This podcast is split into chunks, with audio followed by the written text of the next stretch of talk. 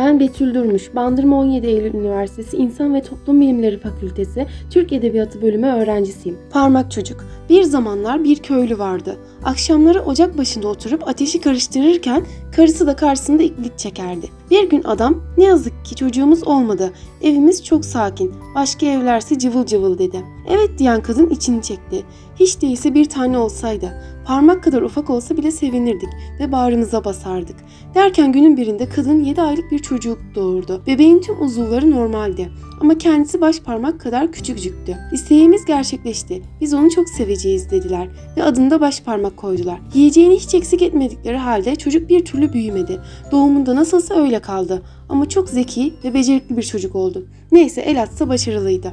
Köylü bir gün ormana gitmeye karar verdi. Odun kesecekti.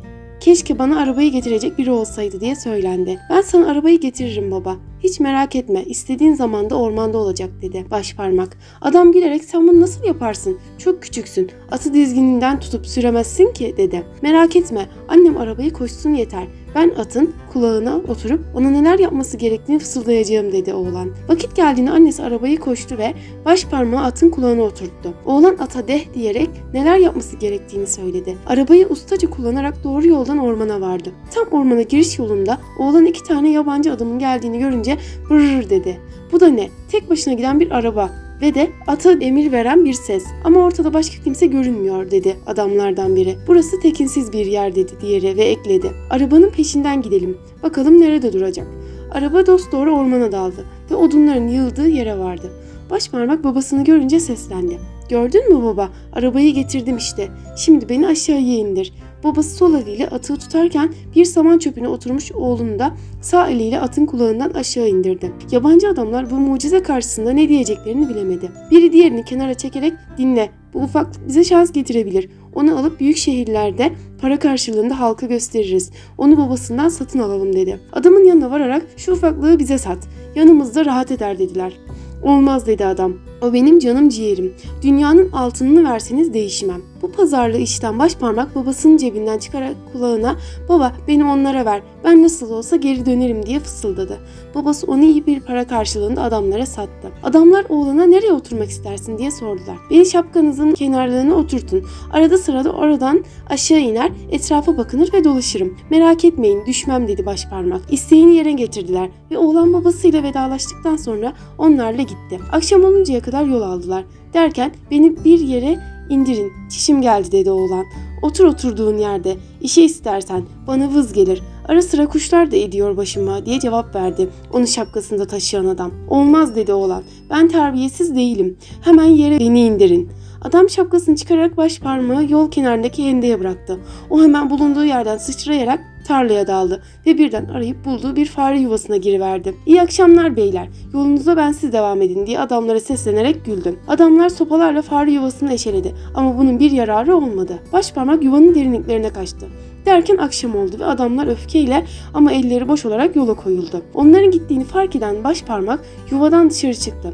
Karanlıkta tarlada dolaşmak tehlikeli. Kolayca bacağımı kırabilirim diye söylendi. Aniden ayağı bir salyangoz kabuğuna çarptı. Hele şükür geceyi burada geçirebilirim diyerek kabuğun içine yerleşti.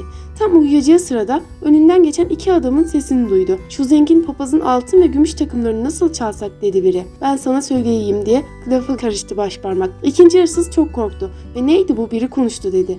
Durup dinlediler. Başparmak yine konuştu. Beni yanınıza alın size yardım edeyim. Neredesin sen? İyice yere bak. Sesin nereden geldiğini bulursun diye cevap verdi başparmak. Hırsızlar sonunda onu bularak havaya kaldırdılar. Seni gidi bacaksız. Bize nasıl yardım edeceksin ki dediler. Bakın dedi ufaklık. Ben papazın odasına demir parmaklarının ardından girerim ve içeriden ne isterseniz onu size uzatıp veririm. Hadi bakalım göster marifetini dediler. Papazın evine vardıklarında baş parmak odaya girdi. Sonra da var gücüyle burada ne isterseniz var diye haykırdı. Hırsızlar irkildi. Yavaş konuşsana herkes uyandıracaksın dediler. Ama baş parmak onları anlamamış gibi davranarak yeniden ne istiyorsunuz Buradakilerin hepsini mi istiyorsunuz diye bağırdı. Yan odada yatan aşçı kadın bunu duyunca uyanarak kulak kabarttı. Hırsızlar korkudan biraz geri çekildiler. Ama daha sonra cesaret ele alarak bu ufaklık bizi ele vermek istiyor diyerek geri geldiler. Oğlanın kulağına hadi artık ciddi ol da içeridekileri bize ver diye fısıldadılar. Başparmak bu kez de tüm gücüyle hepsini vereceğim uzatın ellerinizi diye haykırdı. Bunu duyan aşçı kadın tökezleye tökezleye kapıya geldi. Hırsızlar peşlerine avcı düşmüş gibi oradan kaçıverdiler. Ama aşçı kadın bir şey fark etmemişçesine mum yaktı. O gelirken başparmak hiç görünmeden kendisini dışarıya samanlığa attı. Aşçı kadın her köşeyi arayıp kimseyi bulamayınca tekrar gidip yatağına yattı ve gözü açık rüya görmüş olduğuna inandı. Başparmak saman çöpüne tırmanarak yatacak yerini hazırladı. Ertesi sabaha kadar uyuyacak, sonra da anne ve babasının yanına dönecekti. Ne var ki başına başka işler geldi. Ya bu dünyada zahmetsiz iş yok ki. Gün ağrırken aşçı kadın hayvanlara yem vermek için yatağından kalktı. Doğruca samanlığa gitti. İçinde baş parmağında yatıp uyuduğu bir kucak dolusu saman aldı. Oğlan öyle derin bir uykuya dalmıştı ki olanların farkına varmadı. Uyandığında kendini geviş getiren bir ineğin ağzında buldu. Eyvah değirmene girdim diye hayıflandı. Ama sonra nerede olduğunu anladı. Hayvanın dişleri arasına girip çiğnenmemek için dikkat etmeliydi. Yine de midesine yuvarlamaktan kurtulamadı. Burada da hiç pencere yokmuş. Hiç gün ışığı girmiyor diye söylendi. Bulunduğu yer hiç hoşuna gitmedi. Durmadan yeni samanlar geldiği için sıkıştıkça sıkıştı. Korkudan avazı çıktığı kadar bağırdı. Taze yem atmayın bana, taze yem atmayın bana. O sırada aşçı kadın ineği sağlamadaydı. Birinin konuştuğunu ve orada kimsenin olmadığını, bu sesin de dün geceki sesin aynısı olduğunu fark edince öylesine korktu ki iskemlesinden kayarak sütü yere döktü. Bir korkuya kapılarak efendisinin yanına koştu.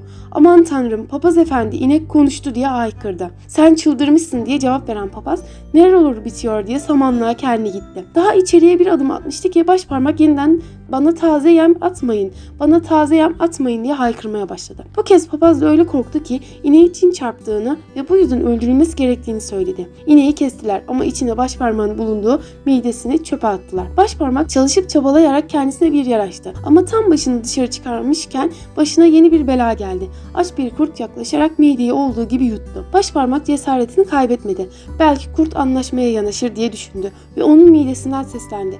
Kurt kardeş sana göre güzel bir yiyecek biliyorum. Neredeymiş o? Falanca çıkmaza girdin mi birinci değil, ikinci ev. Orada pastalar, yağlı butlar ve sucuklar bulacaksın. Ye yiyebildiğin kadar diyerek babasının evini tarif etti. Kurt bir denileni iki etmedi. O gece doğruca o çıkmaz sokağa giderek evi buldu ve ambarda ne bulduysa mideye indirdi. İyice doyunca çekip gitmek istedi. Ama karnı o kadar şişmişti ki bulunduğu yerden dışarı çıkamadı. Baş parmakla bunu hesap etmişti. Başladı kurdun midesinde hoplayıp tepinmeye. Elinden geldiğince bağırdı çağırdı. Sussana be dedi kurt. Milleti uyandıracaksın. Bana ne dedi ufaklık. Sen her şeyi mideye indirdin. Bırak da şimdi ben biraz eğleneyim. Başladı yine var gücüyle bağırıp haykırmaya. Bu gürültüden annesiyle babası uyanarak ambara koştular. Kapı aralığından baktılar. Orada kurdu görünce kaçtılar. Adam bir balta karısı bir tırpan aldı. Tekrar ambara girerlerken sen arkamda dur dedi adam. Ben ona baltayla vuracağım. Ölmezse sen tırpanla vur ve karnını deş. Başparmak babasının sesini duyunca seslendi. Babacığım ben buradayım kurdun karnında. Babası sevinçle Tanrı'ya şükürler olsun. Oğlanı bulduk diyerek çocuğa zarar vermesin diye karısına tırpanı elinden bırakmasını işaret etti. Sonra yaradana sığınarak kurdu öldürdü. Kara koca bıçak ve makasla hayvanın midesini kesip Baş parmağı oradan çıkardılar. Ah seni o kadar merak ettik ki dedi babası. Evet baba başıma neler gelmedi ki. Neyse ki şimdi yine temiz bir hava soluyorum. Bugüne kadar nerelerdeydin? Sorma baba önce bir fare yuvasındaydım. Sonra bir ineğin işkembesine girdim. Daha sonra da bir kurdun midesine. Artık sizlerden ayrılmayacağım. Biz de seni dünyanın altınına değişmeyeceğiz diyen anne ve babası baş parmağı kucaklayıp öptüler.